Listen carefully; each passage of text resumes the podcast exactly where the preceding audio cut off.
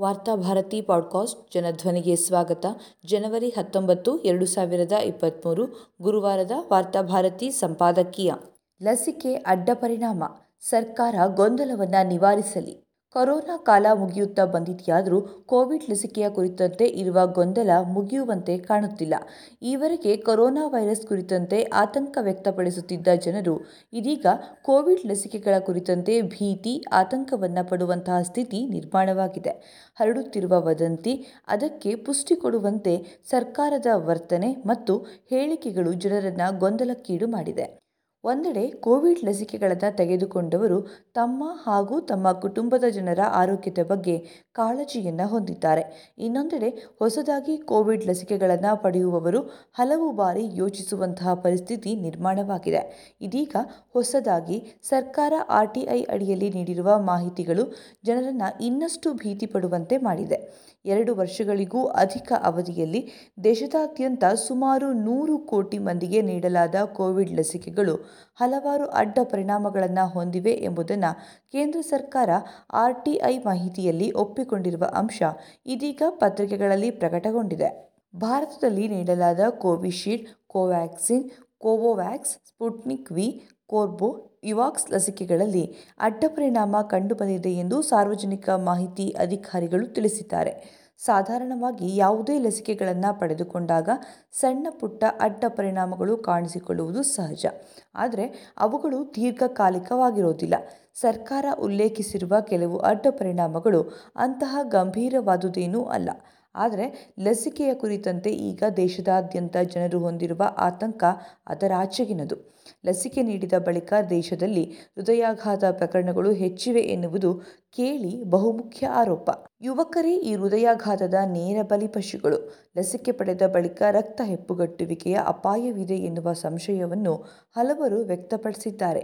ದೇಶದಾದ್ಯಂತ ಸಂಭವಿಸುತ್ತಿರುವ ಅನಿರೀಕ್ಷಿತ ಹೃದಯಾಘಾತ ಸಾವುಗಳ ಹಿಂದೆ ಲಸಿಕೆಯ ದುಷ್ಪರಿಣಾಮಗಳಿವೆ ಎನ್ನುವ ಭೀತಿಯನ್ನು ಹಲವರು ವ್ಯಕ್ತಪಡಿಸುತ್ತಿದ್ದಾರೆ ಆದುದರಿಂದಲೇ ಕೋವಿಡ್ ಲಸಿಕೆಗಳ ಅಡ್ಡ ಪರಿಣಾಮದ ಬಗ್ಗೆ ಸರ್ಕಾರದ ಹೇಳಿಕೆಯನ್ನು ಜನರು ಗಂಭೀರವಾಗಿ ತೆಗೆದುಕೊಂಡಿದ್ದಾರೆ.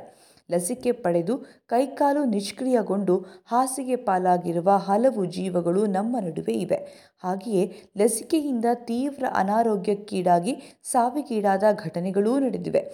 ಇವರೆಲ್ಲ ಈಗಾಗಲೇ ಸರ್ಕಾರದ ವಿರುದ್ಧ ನ್ಯಾಯಾಲಯದ ಮೊರೆ ಹೋಗಿದ್ದಾರೆ. ಸರ್ಕಾರ ತಮಗೆ ಪರಿಹಾರವನ್ನು ನೀಡಬೇಕು ಎಂದು ಅವರು ನ್ಯಾಯಾಲಯದಲ್ಲಿ ಕೋರಿಕೊಂಡಿದ್ದಾರೆ. ಆದರೆ ಲಸಿಕೆಯ ಅಡ್ಡ ಪರಿಣಾಮಗಳಿಂದಾದ ಅನಾಹುತಗಳ ಹೊಣೆಗಾರಿಕೆಯಿಂದ ಸರ್ಕಾರ ನುಣುಚಿಕೊಂಡಿದೆ. ಲಸಿಕೆ ಕಡ್ಡಾಯವಲ್ಲ, ಐಚ್ಛಿಕವಾಗಿದೆ. ಆದುದರಿಂದಲೇ ಅದನ್ನು ತೆಗೆದುಕೊಂಡವರೇ ಅದಕ್ಕೆ ಹೊಣೆಗಾರರು. ಲಸಿಕೆಗಳಿಂದ ಯಾವುದೇ ರೀತಿಯಲ್ಲಿ ಹಾನಿಯಾದರೆ ಅದಕ್ಕೆ ಸಂಬಂಧಪಟ್ಟ ಪರಿಹಾರವನ್ನು ಆಯಾ ಔಷಧಿ ಕಂಪನಿಯ ಜೊತೆಗೆ ಕೇಳಬೇಕು ಎನ್ನುವ ಹೇಳಿಕೆಯನ್ನು ಸರ್ಕಾರ ಈಗಾಗಲೇ ನ್ಯಾಯಾಲಯಕ್ಕೆ ನೀಡಿದೆ. ನಿಜಕ್ಕೂ ಲಸಿಕೆ ಐಚ್ಛಿಕವೇ ಆಗಿದ್ದರೆ ಸರ್ಕಾರದ ಮಾತಿನಲ್ಲಿ ಅರ್ಥವಿತ್ತು. ಆದರೆ ಅಂದು ಇಂದು ಸರ್ಕಾರ ಲಸಿಕೆಯನ್ನು ಪರೋಕ್ಷವಾಗಿ ಜನರ ಮೇಲೆ ಹೇರುತ್ತಲೇ ಇದೆ. ಲಸಿಕೆಯ ಪ್ರಮಾಣ ಪತ್ರದಲ್ಲಿ ಸ್ವತಃ ಪ್ರಧಾನಿ ನರೇಂದ್ರ ಮೋದಿಯವರ ಭಾವಚಿತ್ರವನ್ನು ಛಾಪಿಸಲಾಗಿದೆ ಮಾತ್ರವಲ್ಲ, ಲಸಿಕೆಯನ್ನು ಸರ್ಕಾರದ ಹೆಗ್ಗಳಿಕೆಯ ಭಾಗವಾಗಿ ಅದು ಪ್ರಚಾರ ಮಾಡಿಕೊಂಡು ಬರ್ತಿದೆ.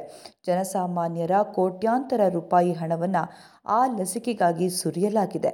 ಲಸಿಕೆ ಕಂಪನಿಗಳು ಜನರ ತೆರಿಗೆ ಹಣವನ್ನು ದೋಚುತ್ತಿದ್ದಾರೆ. ಕರೋನಾ ಕಾಲದಲ್ಲಿ ಯಾರೋ ಲಸಿಕೆಗಾಗಿ ಹಾಹಾಕಾರ ಮಾಡಿರಲಿಲ್ಲ. ಜನಸಾಮಾನ್ಯರು ಕರೋನಾಕ್ಕಿಂತ ಲಾಕ್ಡೌನ್ ಮತ್ತು ನಿರುದ್ಯೋಗಕ್ಕೆ ಹೆಚ್ಚು ಹೆದರಿದ್ರು. ನಮ್ಮನ್ನು ಕೆಲಸ ಮಾಡಲು ಬಿಡಿ ಎಂದು ಅವರು ಸರ್ಕಾರದ ಬಳಿ ಕೇಳಿಕೊಂಡಿದ್ದರೇ ಹೊರತು ಲಸಿಕೆ ಕೊಡಿ ಎಂದು ಬೀದಿಗಿಳಿದಿರಲಿಲ್ಲ. ಆದರೆ ಸರ್ಕಾರ ಮೊದಲು ಲಾಕ್ಡೌನ್ ಹೆಸರಿನಲ್ಲಿ ಜನಸಾಮಾನ್ಯರಿಗೆ ದಿಗ್ಬಂಧನವನ್ನು ವಿಧಿಸಿತು. ಇದಾದ ಬಳಿಕ ಲಸಿಕೆ ಪಡೆದವರಿಗೆ ಮಾತ್ರ ಬೀದಿಗಿಳುವ ಅವಕಾಶವನ್ನು ನೀಡಿತು. ಯಾವುದೇ ಮಾಲ್ಗಳಿಗೆ ಹೋಗಬೇಕಾದರೆ, ಕಚೇರಿಗಳಿಗೆ ತೆರಳಬೇಕಾದರೆ, ಟ್ರೈನ್ನಲ್ಲಿ ಓಡಾಡಬೇಕಾದರೆ ಲಸಿಕೆ ಕಡ್ಡಾಯ ಎನ್ನುವ ನಿಯಮವನ್ನು ಹೇರಿತು. ಅಷ್ಟೇ ಏಕೆ, ಶಾಲೆಗೆ ತೆರಳಬೇಕಾದರೆ ವಿದ್ಯಾರ್ಥಿಗಳಿಗೂ ಲಸಿಕೆ ಅನಿವಾರ್ಯ ಎನ್ನುವ ಷರತ್ತನ್ನು ವಿಧಿಸಿತು. ಇಷ್ಟೆಲ್ಲ ಒತ್ತಡ ಹೇರಿದ ಬಳಿಕ ಲಸಿಕೆ ಐಚ್ಛಿಕವಾಗಿತ್ತು, ಕಡ್ಡಾಯವಾಗಿರಲಿಲ್ಲ ಎನ್ನುವ ಸರ್ಕಾರದ ಹೇಳಿಕೆಗೆ ಅರ್ಥವಿದೆಯೇ? ಅಷ್ಟೇ ಅಲ್ಲ, ಈಗಲೂ ಬೂಸ್ಟರ್ ತೆಗೆದುಕೊಳ್ಳುವುದಕ್ಕೆ ಸರ್ಕಾರದ ನೇತೃತ್ವದಲ್ಲೇ ಪ್ರಚಾರ ನಡೆಯುತ್ತಿದೆ. ಕೇವಲ ಪ್ರಚಾರ ಮಾತ್ರವಲ್ಲ ಪರೋಕ್ಷವಾಗಿ ಜನರ ಮೇಲೆ ಒತ್ತಡಗಳನ್ನು ಹಾಕಲಾಗ್ತಿದೆ. ಹೀಗಿರುವಾಗ ಸರ್ಕಾರ ಜನರ ಆತಂಕಗಳಿಗೆ ಸ್ಪಷ್ಟೀಕರಣವನ್ನು ನೀಡಲೇಬೇಕಾಗ್ತದೆ. ಒಂದೆಡೆ ನ್ಯಾಯಾಲಯದಲ್ಲಿ ಲಸಿಕೆಗೂ ತನಗೂ ಸಂಬಂಧವಿಲ್ಲ ಎಂದು ಹೇಳುತ್ತಾ ಮಗದೊಂದೆಡೆ ಲಸಿಕೆ ತೆಗೆದುಕೊಳ್ಳಲು ಪ್ರೋತ್ಸಾಹಿಸುವುದು ಕೊರೋನಾ ನಿರ್ವಹಣೆಯಲ್ಲಿ ಸರ್ಕಾರದ ಇಬ್ಬಂದಿತನವನ್ನು ತೋರಿಸುತ್ತದೆ. ಇದೀಗ ಕೊರೋನಾ ಅಡ್ಡ ಪರಿಣಾಮಗಳ ಬಗ್ಗೆ ಸರ್ಕಾರ ನೀಡಿರುವ ಹೇಳಿಕೆ ಲಸಿಕೆಯ ಕುರಿತಂತೆ ಅದು ಇನ್ನೂ ಸ್ಪಷ್ಟತೆಯನ್ನ ಹೊಂದಿಲ್ಲ ಎನ್ನುವುದನ್ನು ಹೇಳುತ್ತದೆ. ದೇಶದ ಜನರು ಲಸಿಕೆಯ ವಿಶ್ವಾಸಾರ್ಹತೆಯ ಬಗ್ಗೆ ಭರವಸೆಯನ್ನು ಹೊಂದಿಲ್ಲ. ಇಂತಹ ಸಂದರ್ಭದಲ್ಲಿ ಸರ್ಕಾರ ಲಸಿಕೆಯನ್ನ ಜನರ ಮೇಲೆ ಬಲವಂತವಾಗಿ ಹೇರುವ ಪ್ರಯತ್ನವನ್ನ ಮಾಡಬಾರದು. ಮುಂಜಾಗ್ರತೆಗಾಗಿ ಲಸಿಕೆಯನ್ನ ಪ್ರೋತ್ಸಾಹಿಸಬಹುದೇ ಹೊರತು ಲಾಕ್ಡೌನ್ನ ಬೆದರಿಕೆಯನ್ನ ಒಡ್ಡಿ ಅವರ ಮೇಲೆ ಲಸಿಕೆಯನ್ನ ಪ್ರಯೋಗಿಸಬಾರದು. ಇಷ್ಟಕ್ಕೂ ಲಸಿಕೆಯಿಂದಾಗಿ ಕರೋನಾ ತೊಲಗಿದೆ ಎನ್ನುವುದು ಸಾಬೀತಾಗಿಲ್ಲ. ಕೊರೋನಾ ಒಮ್ಮೆ ಬಂದರೆ ಅವರು ಲಸಿಕೆಯನ್ನು ಪಡೆಯಬೇಕಾಗಿಲ್ಲ. ಅವರ ದೇಹವೇ ಪ್ರತಿರೋಧ ಶಕ್ತಿಯನ್ನು ಪಡೆದುಕೊಳ್ಳುತ್ತದೆ ಎಂದು ವೈದ್ಯರು ಹೇಳುತ್ತಾ ಬಂದಿದ್ದಾರೆ. ಇದೇ ಸಂದರ್ಭದಲ್ಲಿ ಲಸಿಕೆ ಪಡೆದವರಲ್ಲೂ ಮತ್ತೊಮ್ಮೆ ಕೊರೋನಾ ಕಾಣಿಸಿಕೊಂಡ ಉದಾಹರಣೆಗಳು ಇವೆ. ಹೀಗಿರುವಾಗ ಅನಗತ್ಯವಾಗಿ ಜನರ ಮೇಲೆ ಅದನ್ನು ಕಡ್ಡಾಯಗೊಳಿಸುವುದು ಸರಿಯಲ್ಲ. ಲಸಿಕೆ ಪಡೆಯುವುದು ಅಥವಾ ಪಡೆಯದೇ ಇರುವುದು ಜನರ ಆಯ್ಕೆಯಾಗಬೇಕು.